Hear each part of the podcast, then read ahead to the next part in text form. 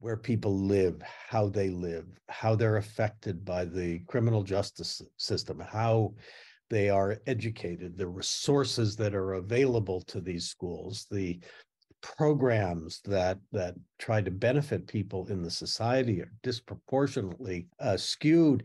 All of these uh, things lead to a society that is still riven by unfairness and discrimination. And one has to recognize that affirmative action is a means of trying to correct for that racial injustice. That's what we have not been able to talk about. Hey, this is Epicenter NYC. We connect our communities to news, information, and each other. I'm your host, Curtis Rouser. On June 28th, the Supreme Court rolled back affirmative action, a decision that devalues the diversity that defines our schools, workplaces, institutions, and communities. Today, we'll be sharing a conversation between Epicenter's S. Mitra Kalita and Lee Bollinger that took place in April in anticipation of this ruling. Throughout his career, he's fought for the use of racial preferences to promote diversity, perhaps most notably with his role in Grutter versus Bollinger, which was effectively overruled last week. Still, Bollinger is continuing to push for race based admissions with his book, A Legacy of Discrimination The Essential Constitutionality of Affirmative Action, co authored by Geoffrey Stone.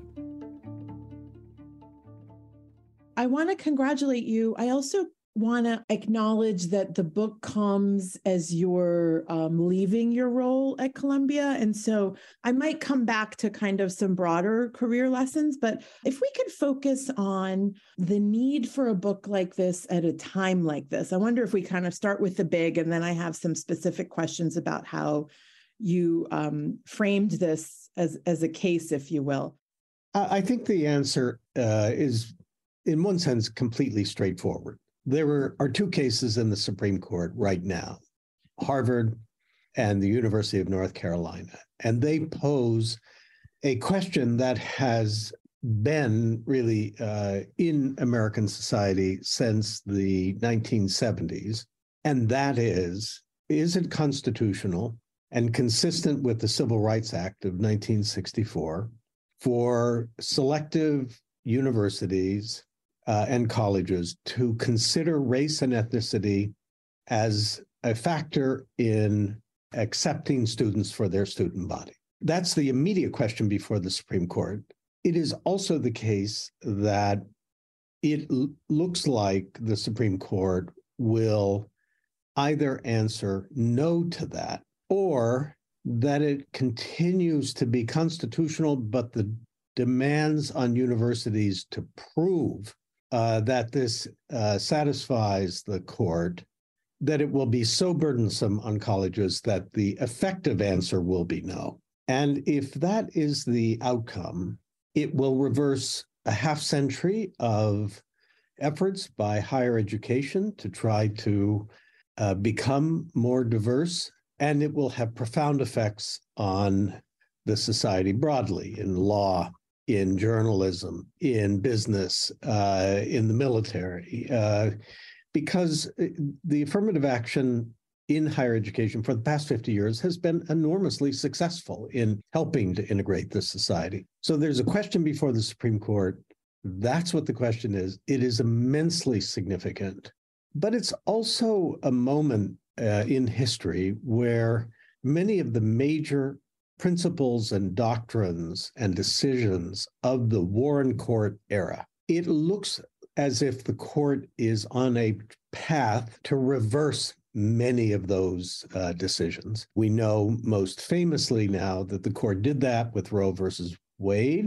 So this case seems to be the one before us on affirmative action, one of several where the constitutional where constitutional law as created a half century ago by the Supreme Court is about to be reversed. So there's a second layer of importance. I think the third layer of importance is that the United States is struggling to understand what it means to live in a society that is fair and equal and free of invidious discrimination against groups of people.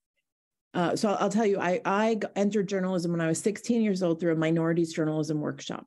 I am brought back every year to speak to the organization. And about 15 years ago, you, you probably know the math better than me, I started to see white students in the seminar. It was a summer, like two week program. And I said, What's happening? And they said, The Michigan case, um, we don't want anyone to take us to court. And so a number of minority focused programs around the country, and they kind of rattled them off, are getting out in front of this. And that's how it's been for the last 15 years. Now, I would, there's a part of me that wonders what is the difference now that it's actually going to be called out explicitly as opposed to this kind of in between system we had.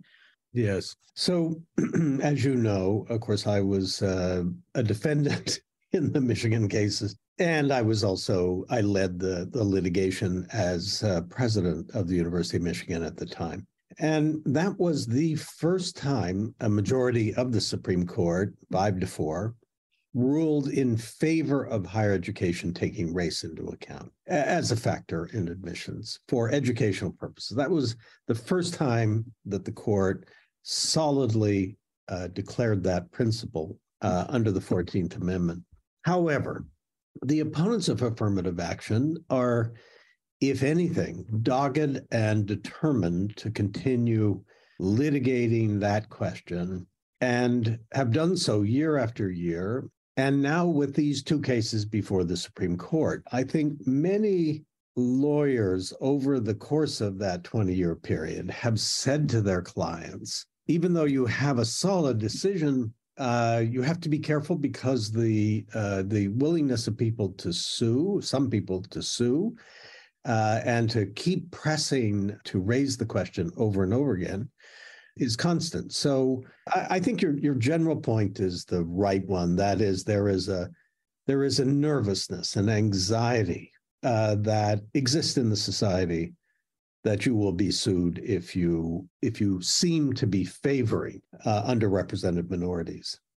The irony is, of course, um, the workplace that college graduates will enter, which seems to value diversity. And while, you know, there's a backlash in that regard as well, and certainly with CRT in the workplace beyond education. I mean, you could say there's a there's a backlash to diversity in the workplace, and yet most major corporations have come out and said this is a value right and i just wonder how you reconcile that climate that we seem to be in with what might happen in the court I think it's fair to say the society is deeply divided on this issue. You know, the, the numbers are always seemingly striking. You know, 60 plus percent of Americans polled. Do you think it's fair to take race or ethnicity into account? The answer uh, is overwhelmingly no. So, my view is always I, I don't think you can think about this problem through polls uh, because it only is a very complex matter. You can only illuminate it through conversation and discussion, going back to the civil rights era, back to slavery, back to Jim Crow laws, onto the present and the current forms of discrimination. I mean, it's only by steeping yourself in that kind of discussion can you then really say what your view about about racial and ethnic diversity. However, it is the case that various states, nine in particular, have said have outlawed, banned affirmative action within their states. It is the case that um, that activist groups are constantly uh, suing uh, institutions and individuals, as is true in the cases now before the Supreme Court. It is absolutely true that there is vigorous opposition uh, to affirmative action and vocal and and put in terms that are somewhat frightening, frankly. So there is a deep uh, a deep controversy there. There's no question about it. And I just wanted to get to some aspects of the book. You rely on Brown versus Board of Ed um, quite a bit. It, it's so clear the kind of the role of education and its ability to change uh, the fortunes of families. I have like a two part question on that. One, do you feel like there's a lot of pressure on education to solve society's ills? The second piece is on Brown versus Board of Ed itself. Is is there a universe where the Supreme Court outlawing affirmative action threatens Brown versus Board of Education and what we, I thought, regard as somewhat sacred in this country that separate is not equal. Jeff Stone and I wrote this book because we felt that not only is affirmative action constitutional, it is extremely successful, has been extremely successful in helping to realize the ideals of Brown versus Board of Education. I'll come back to that. So we want to defend affirmative action as constitutional, as legal against the attacks that are now and previously been leveled against it. But we also wanted to change the discussion because in an anomalous moment in constitutional history, there was one justice, Justice Lewis Powell, who in the Bakke case in the late 70s said that affirmative action for educational diversity was okay under the Constitution, but affirmative action as a means of correcting, remedying past and present injustices because of invidious discrimination against African Americans, uh, Latino, Native Americans was not constitutional. And ever since then, the discussion within higher education about affirmative action has been blunted by the inability to be able to talk about the reality of discrimination in slavery, Jim Crow, and even up to the present day. And the need for institutions, especially higher education, especially education, to try to correct for that.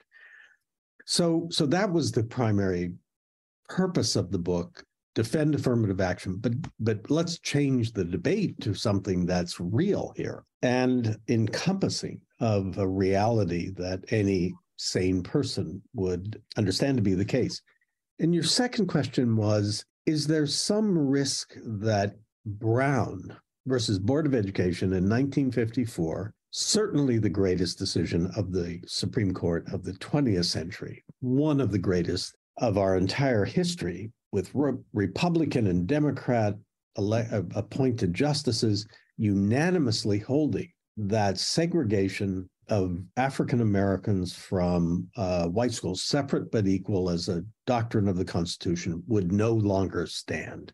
We are still in a world in which there is still massive segregation in K through 12 public schooling all across the United States. In many areas, as severe and disabling to young students as it was in 1960 or even 1950. It's a reason why affirmative action is still necessary in higher education, but it's also a reason why the ideals of Brown should be reinvigorated and brought to bear on the public school system, on the housing system, on the criminal law system, and so on. So, what I would say that's important to know is that Brown was a great decision it reoriented American society towards our ideals of fair and equal citizenry.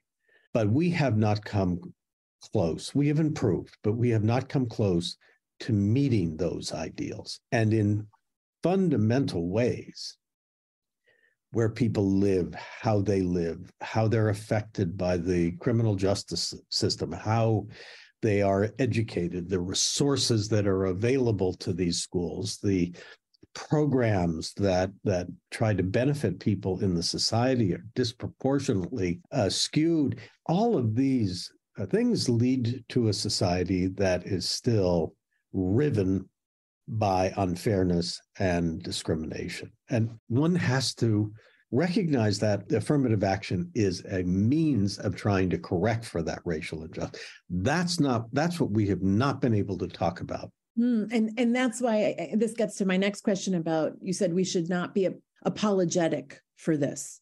And yet there is an undercurrent of I, I just got one kid into college last year, so I was on a million lists and it's very common for families to say, "Oh, you know, my white kid has no chance at insert whatever. Or in the workplace, I'm a white guy, I have no chance at XYZ. I just wonder how you reconcile right. the we should not apologize. And yet this language that's almost um it's kind of like after the fact. Like we know what the outcome's going to be and yet it's so insulting in the process. So how do you, how do you reconcile that? Well, I think one of the ways in which people who oppose affirmative action have tried to build opposition is by making whites feel as if they are giving up opportunities for others who don't deserve it. And one of the things about the civil rights movement was the opposing perspective, which is to say, you believe that people should um, have equal opportunities to succeed in the society. If you believe that, and I think almost everybody or most people do, then you have to look at what is happening to particular groups who are faced with a completely unequal playing field in which to compete. And so institutions, the society, et cetera, need to take actions to correct for that so that real opportunity, equal opportunity mm-hmm. can be available. My last question is just as you're leaving Columbia. So you announced that you're um, stepping right. down in June of this year. Affirmative action is such a part of your legacy. It's a, literally its own section on Wikipedia. It'll forever be yeah. um, a part of your legacy. So I just wanted you to reflect on that. And you know, for the last few years, I think even people who have been working within issues of diversity, equity, and inclusion have felt a difference. And as you're going out, we're talking about the Supreme Court potentially right. reversing your legacy. And so I, I, just I just want you to reflect on that a little bit. Yes. So um, it, there is a, a sort of a, a bracketing. I mean, I came in as as president of the University of Michigan, 1997, immediately the university was sued over affirmative action. I knew the case would probably make it to the Supreme Court. It was critical to defend it. Uh, and then I come to Columbia, and the court comes down shortly after that with the major decision holding affirmative action constitutional. And now I'm ending my career as a university president some 26 years later with the prospect that it will be severely cut back or possibly even overruled. And it's stunning. And it just, I think it tells you that you can't count on anything. You, you just cannot um, assume that the, the world will get better and better, your society will get better and better. Uh, it, it requires constant effort. Um, so it, this is a this is an ongoing battle an ongoing effort, and you really can't take it for granted that it will work out. That's all for today. Thanks for listening. And thanks for supporting us as we do our best to support our community. We couldn't do it without you. For more stories like this, make sure to subscribe to our newsletter at epicenter-nyc.com. Our intro music is All the Pretty Horses by Kara Vika. You can find more of their music on their website, linked to in our podcast description.